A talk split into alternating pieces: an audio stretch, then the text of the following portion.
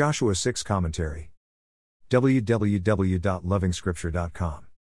Now the gates of Jericho were securely barred because of the Israelites. Who talks about an open door policy for the saints' battles? The battlefield has no red carpet. Victory doesn't come on the cheap.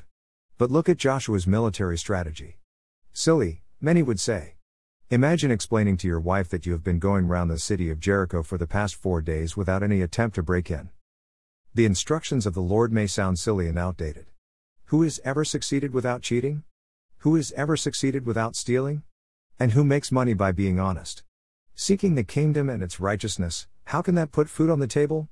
Aren't these questions on every saint's daily puzzle? Doesn't the Lord's formula for success look outright silly? This chapter would prove us wrong. The chapter is graced by one key event the fall of Jericho. Around this key theme are various symbolisms that are clearly important but hardly understandable. The instruction to march around the city six times may represent the six days of work ordained for man. During these days, man is working, but his work is a walk with the presence of the Lord represented by the ark. The contents of the ark, the law, actualizes the presence of the Lord. The seventh day emphasizes the thought of Sabbath rest, but it was actually the day of victory over the enemy. In the short term, Israel would rest from their life of wandering. In the long term, however, the symbolism here is pointing to a greater victory over the real enemy of man. This victory is completed by the Lord of the Sabbath in Jesus Christ, what he does here for Israel.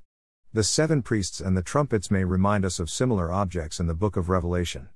The law of the Lord shall be declared loudly and victory shall come. In the immediate context, it is the loud shout on the last day of several marchings around Jericho that collapses the wall. It had to be the wall since that is the item that stood in between Israel and victory. Obedience won the day. That is the message that was communicated to Joshua by the commander of the armies of the Lord. Joshua had asked what message the commander had for him. In response, the commander had simply instructed Joshua to take off his sandals. Obeying the law of the Lord is the only strategy that the saint needs. For her trouble, Rahab the prostitute and all who were with her in her house were spared. Later on, she would carry in her womb the seed of the Messiah. However, this victory carried with it another seed, a seed of disobedience. Not everything was done as per instructions. That is the story for the next chapter as the nation advanced on to another target, Ai. More resources visit http www.lovingscripture.com.